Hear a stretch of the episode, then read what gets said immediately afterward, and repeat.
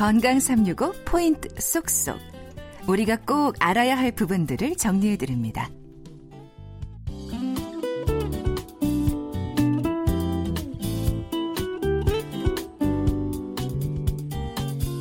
건강 365 박광식의 건강 이야기에는 KBS 홈페이지와 유튜브 KBS 콩 그리고 팟캐스트로도 서비스됩니다.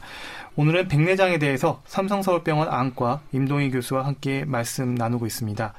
교수님 그러면 이 노화가 백내장의 가장 큰 원인이라고 볼 때 그럼 우리 눈 안에 이 수정체라는 거는 수명이라는 게 있는 건가 싶기도 합니다. 딱 정해진 수명이 사실 있지는 않습니다. 그러니까 뭐 80대, 90대 노인분들께서도 사실은 백내장이 물론 진행은 하지만 그 백내장이 꽤 진행을 한 거랑 별개로 보는 데는 전혀 문제가 없이 지내시는 경우도 많이 있습니다. 그래서 그 조금 개인차가 있는 것 같고요. 반면에 앞에서 말씀드렸던 것처럼 젊으신 분들도 혼탁이 시축을 가리거나 심하게 되면 또 백내장 수술 시기를 좀 빨리 고려를 하셔야 되는 경우들이 있겠습니다. 음, 그러면 이렇게 개인별 차이가 나타나는 거는 왜 그런 두 가지가 다 영향을 줄 수는 있겠지만 이제 일반적으로 빨리 그러니까 그 저희가 조발성 또는 연소성이라고 말씀을 드리는 그 초발 백내장 같은 경우에는 사실은 그 선천적으로 그 백내장을 가지고 태어나는 경우도 있고요. 아. 그리고 당뇨라든지 다른 질환의 영향을 받는 경우도 많이 있겠습니다.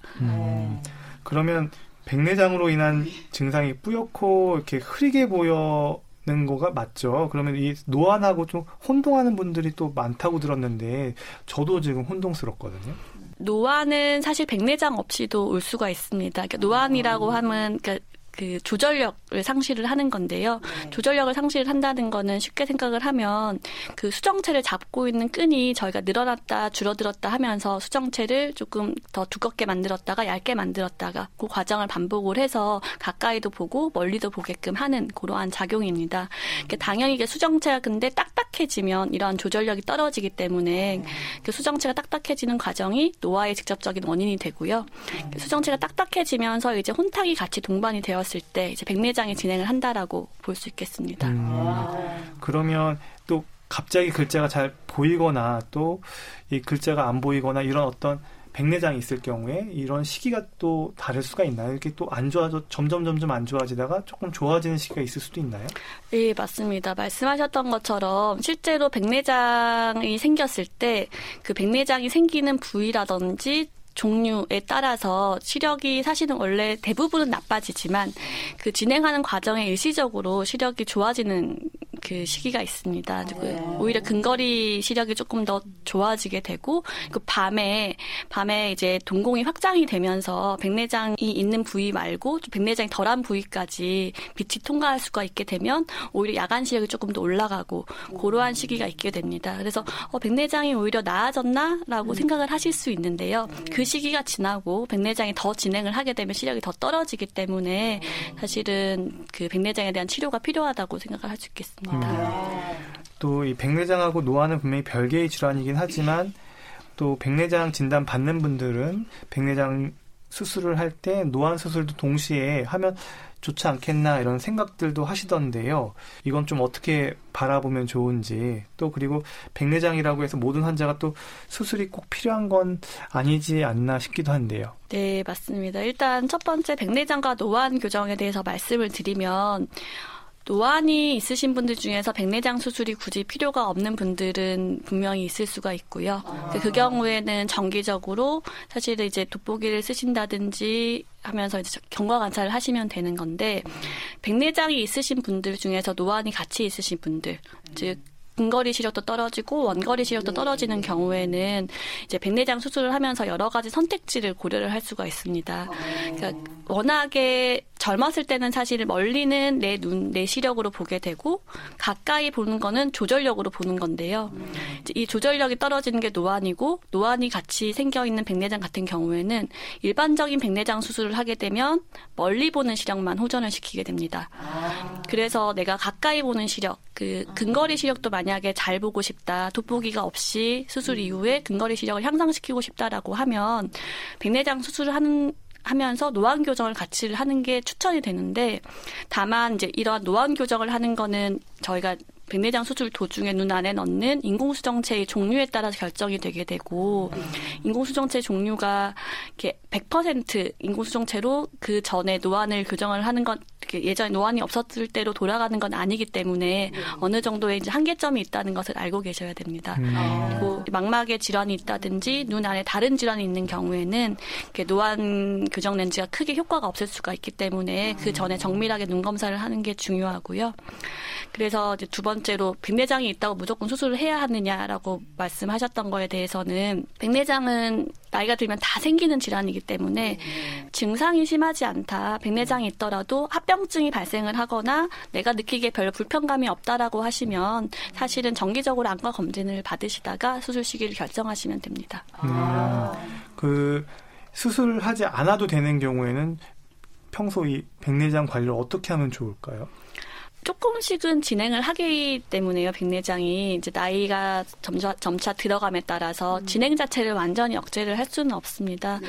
이제 그런데 일반적으로 저희가 이제 시중에 나와 있는 안약, 백내장 안약을 사용을 해볼 수가 있고요. 그 음. 그 안약 같은 경우에는 백내장을 없애지는 못하지만 진행 속도를 조금씩 늦춰줄 수 있다라고 하는 연구 결과가 나와 있고 네. 그 외에 이제 일상적으로 앞에서 말씀드린 흡연이라든지 음주 그리고 자외선에 대해서 조금 그 관리를 해주시면 아무래도 백내장 진행을 조금 더디게 하는데 도움이 될 수 있습니다. 음, 그 백내장 수술을 한 경우에는요, 이게 보통 요즘에는 간단한 수술을 여기는 분들도 많은 것 같은데요. 그럼에도 불구하고 이 수술 전으로 좀 살펴야 하는 부분들이 많지 않을까 싶어요. 예, 맞습니다. 백내장 수술이 워낙 사실 많이 하는 수술이고 네. 나이가 드신 분들은 이렇게 백내장 수술 이러면 굉장히 간단하게 생각을 하시는데요. 네. 물론 이제 입원을 하지 않고 수술 시간도 비교적 좀 짧은 수술이긴 하지만 그래도 수술이기 때문에요. 네. 이제 수술 이전에 눈 상태를 확실하게 검진을 해서 그 백내장 이외에 다른 질환이 있는지에 네. 대해서 확인을 하시고 왜냐하면은 백내장인 줄 알고 수술을 했는데 또 시력이 전혀 안 좋아지는 경우가 있습니다. 네. 이제 그런 경우는 뭐 망막이나 녹내장이나 다른 동 동반 질환들이 있었을 가능성이 있기 때문에 반드시 수술 전에 눈의 상태를 검진하시는 게 중요하고 그리고 이제 그 감염을 저희가 배제를 할 수가 없습니다. 항상 모든 수술들은 수술 이후에 안약을 잘 쓰시고 한 달 정도는 이제 과격한 운동이라든지 그런 그 외부 활동이라든지 그런 것들을 조금은 조심하시는 게 좋습니다. 음, 그리고 이제 백내장 수술을 할 때 또 거기 어떤 렌즈를 삽입하느냐에 따라서 또 노안 효과도 이렇게 있을 수 있다고 얘기를 하셨는데요. 요즘에 뭐 다초점 렌즈가 많이 나와 있어서 또 2중, 3중, 뭐 4중 뭐 이렇게 이야기를 하면 어 환자는 솔깃하거든요. 그래서 네. 아 이러면 완전히 어 시력이 다 좋아지겠구나 네. 이렇게 생각할 수가 있는데 이렇게 렌즈가 계속 몇 중 몇 중 렌즈가 나오면 어 이게 완벽한 건가요? 아, 당연히 아닙니다. 아. 당연히 아니고 이게 기본적으로 원래 인간이 가지고 있는 조절력을 되돌릴 수 있는 렌즈는 사실 없습니다. 아. 그 여러 가지 시도가 있어 왔고 아직까지 완벽한 렌즈가 없기 때문에 사실 이렇게 다양한 종류의 렌즈가 계속 개발이 되고 있는 거고요. 다만 아까 말씀드렸다시피 그냥 일반 백내장 수술을 하게 되면은 멀리 한 포인트, 한 지점만 잘 보이게 되고, 혹은 저희가 도수를 설정하는 거에 따라서 가까이 일정한 한 지점만 잘 보이게 됩니다. 네. 나머지는 거리별로 다 안경이 필요한데, 네. 예를 들면 그 환자분의 평소 생활 습관에 따라서 내가 제일 자주 보는 거리를 추가적으로 그 렌즈에 넣게 되면 뭐 모니터를 자주 보시는 분들은 모니터 거리와 멀리 보는 거리 또는 뭐 책이라든지 스마트폰이 조금 더 중요하신 분들은 책 보는 거리와 멀리 보는 거리 이렇게 들어간 렌즈를 선택을 하게 되면 최소한 내가 자주 사용하는 거리에 대해서는 어느 정도 초점이 정확하게 맺힌다라는 이론 하에 저희가 이제 다중 초점 렌즈를 사용을 하는 거고요. 처음에는 그래서 이중 초점 렌즈가 제일 먼저 이제 개발이 돼서 사용을 많이 사용을 많이들 하였고 지금 이제 삼중 초점 렌즈라고 해서 책 보는 거리, 그다음 모니터 거리, 그다음 멀리 보는 거리 정도의 이제 렌즈가 또 많이 사용되고 있고요. 그 이후에는 뭐 이렇게 한 포인트 포인트 포인트를 이제 결정을 하는 게 아니라 저희가 이제 쭉 그 초점 거리를 늘려서 이제 가까운 거 어느 정도, 먼 거 어느 정도 아주 정확하지는 않지만 그래 그래도 일상생활을 할 수 있을 정도의 렌즈를 이제 삽입을 하는 경우가 많이 늘고 있습니다. 어, 그러면 이 백내장 이제 수술을 하신 분들이 이미 좀 벌써 많이 계실 텐데요. 네. 그러면 백내장 수술을 하고 그 렌즈나 나중에 다시 또 혼탁이 오거나 그럴 경우에 재수술이 가능한 건지 그리고 그럴 때 재수술이 불가능하다면 좀 어떻게 관리를 해줘야 되는지도 궁금한데요. 네, 맞습니다. 요즘 백내장 수술 환자분들이 많이 늘게 되면서 또 기대 수명이 많이 늘어나게 되면서 이것도 또 다른 하나의 이슈긴 한데요. 그 인공수정체의 재질 자체가 영구적으로 눈 안에 이제 있을 수 있게끔 만들어진 거는 맞습니다. 근데 실제로 그 환자분 눈 안에 뭐 눈물의 성분이라던가 뭐 여러 가지 요인들에 인해서 그 인공수정체 혼탁이 조금씩은 진행을 하는 경우가 많이 있고요. 근데 이제 그게 시력이라든지 그 시력의 질에 크게 영향을 주지 않는다면 사실 인공수정체를 교환을 할 필요는 없습니다.